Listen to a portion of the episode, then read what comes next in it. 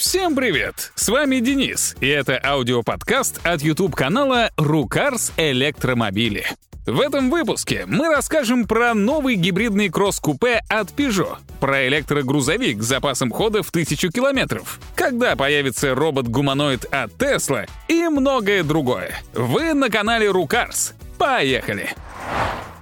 Последние дни много новостей из России о том, что и АвтоВАЗ может сделать свой электромобиль, и «Москвич», и даже «Волга» с победой воскреснут с помощью электричества. Скажем честно, ничего нового в этом нет. Но есть автозаводы, есть необходимость импортозамещения и есть тенденция перехода на электротранспорт. Будет ли АвтоВАЗ делать новые машины, в том числе электрические? Конечно, когда-нибудь будет. Он же автозавод. Он для этого и существует. И это не новость. Так что расскажем лучше о том, что действительно ново. Уже в этом году в Липецкой области обещают развернуть сборку китайских электромобилей под российским брендом Evolut. Делать будут машины марки Sokon, которая связана с компанией Дуньфэнь. Обещают собирать до 100 тысяч автомобилей в год. Будет 5 моделей, 3 кроссовера, седан и минивэн. Единственный вопрос — почем будут эволюты для народа? А точнее, по какому курсу юаней будут закупаться машинокомплекты? Если по официальному биржевому, то это обещает быть очень интересно. 100 тысяч в год — это больше, чем сейчас делает завод Тесла в Берлине. Точнее, предприятие рассчитано на полмиллиона машин, но только недавно смогло выйти на реальный показатель в тысячу Тесел в неделю. Проблем много, в том числе с комплектующими, но радует тенденция, что объемы выпуска постоянно увеличиваются. Это важно потому, что спрос на Теслы сильно превышает предложение. Чтобы как-то исправить ситуацию, при которой сейчас Тесла уже продает машины, которые будут выпущены только через год, компания существенно подняла цены. Самые ходовые машины подорожали сразу на 6 тысяч долларов. Да, опять.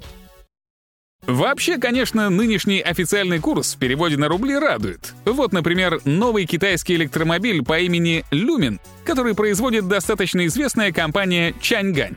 Если посчитать по теперешнему курсу, то эта машина за 415 тысяч рублей. К сожалению, цены не российские. В остальном, за мультяшной внешностью скрывается типичный для Китая представитель компактных городских электрокаров. За столь малые деньги предлагают автомобиль со скромной батареей в 12,9 кВт-часов. Это, на секундочку, больше, чем у так и не появившейся российской Зеты, и примерно столько же, сколько было у куда более дорогих электрических смартов. Есть версии из батареи на 38 кВт-часов, но они дороже. Кстати, вы бы взяли такую технику, если ее привезут в Россию? Напишите в комментариях. Peugeot представила новую модель 408. Теперь это не седан, а что-то вроде кросс-купе на базе 308. Но нас, конечно, интересует привод машины. Так вот, только у базовой версии будет чисто бензиновый силовой агрегат. Основными станут гибридные силовые установки, где бензомоторы дополнятся 110-сильными электродвигателями, которые питаются от скромной батареи на 12,4 кВт-часа. Это позволяет в полностью электрическом режиме проезжать до 60 километров. Что грустно, привод при этом остается только передним. В прошлом в Peugeot экспериментировали с полным гибридным приводом, когда спереди стоит ДВС, а сзади электромотор. А теперь о главном. У 408 будет и полностью электрическая версия. Какая, мы пока не знаем. Ее премьера отложена на несколько месяцев. И еще к новостям от Теслы. Недавно Илон Маск пообещал уволить 10% офисных сотрудников, а остальным запретить удаленку и заставить ходить на работу. Так вот, теперь он заговорил о том, что пока уволит только 3% служащих. Но это не последнее увольнение, и до конца года этот процент может увеличиться. Но главное, мы, кажется, знаем, с чем связана такая задержка масштабных увольнений. Дело в том, что Тесла немного опаздывает со своим человекоподобным роботом. Его должны были показать в августе, но теперь обещают представить в конце сентября. Самое, однако, удивительное, что андроида по имени Optimus божатся показать в полностью рабочем состоянии, то есть это будет действующий прототип. Вот сделают, можно и уволить этих вечно недовольных людишек. Компания Volvo, которая еще в прошлом веке продала свое легковое подразделение и с тех пор делает грузовики, автобусы, судовые моторы и прочую крупную технику, начала испытание электрических седельных тягачей на водородных топливных элементах. Собственно, подобным грешат и в грузовом подразделении Мерседеса и корейцы из Hyundai. Резон в том, что водород обеспечивает запас хода для 65-тонной фуры в 1000 километров. Обычно мощные водородные топливные ячейки весьма громоздки для легковушки, но для грузовика это не проблема. Тут устройство генерирует 300 киловатт электроэнергии, чего вполне достаточно для подъема груженного грузовика в гору, а полная заправка занимает менее 15 минут. Правда, раньше следующей пятилетки ждать серийного воплощения не стоит. Американская компания Living Vehicle представила свой топовый трейлер, который прекрасен всем, за исключением цены в 340 тысяч долларов. Это настоящий дом на колесах, который к тому же максимально автономен.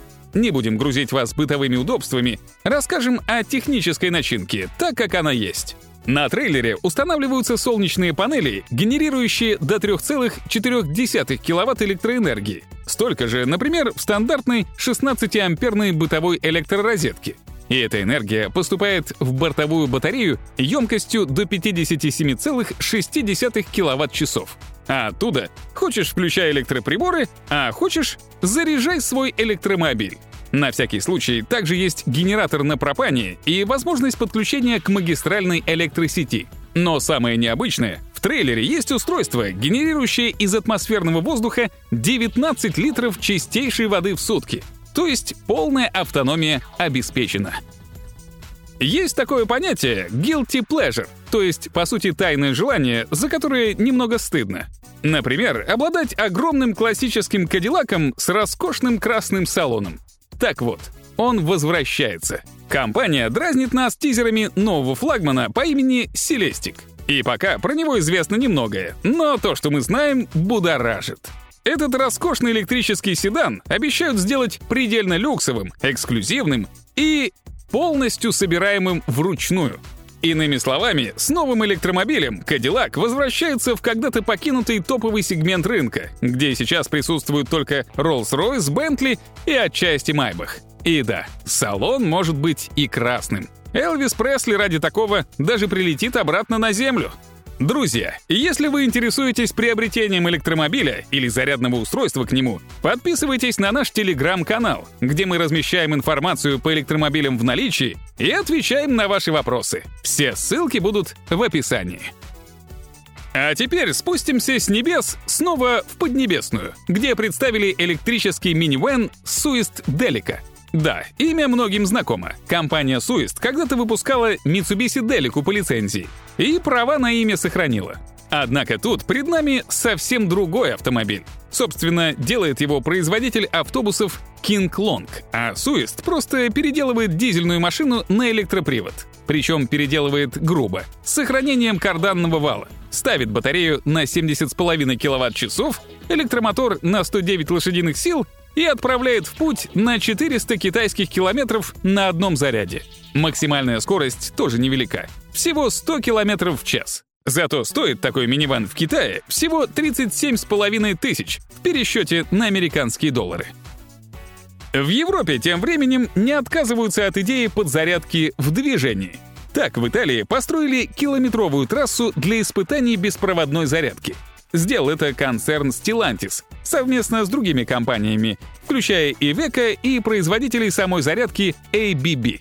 Смысл в том, что большие батареи на дальних расстояниях не нужны, потому что ты можешь выехать на такую дорогу и получать прямо в движении энергию для перемещения и даже подзарядки. Это как троллейбус, только без проводов. При этом индуктивная зарядка дает мощность до 75 кВт на скорости более 70 км в час. Проект коммерческий. Предполагается, что передвижение по полосе с зарядкой будет платным, и такая дорога себя окупит. Интересно, как поведет себя такая дорога в российском климате? И фишку недели — гонку электрического гиперкара Римас Невера с самолетом вы можете посмотреть на нашем YouTube-канале «Рукарс Электромобили». А на этом все. Новый подкаст через неделю. Всем пока!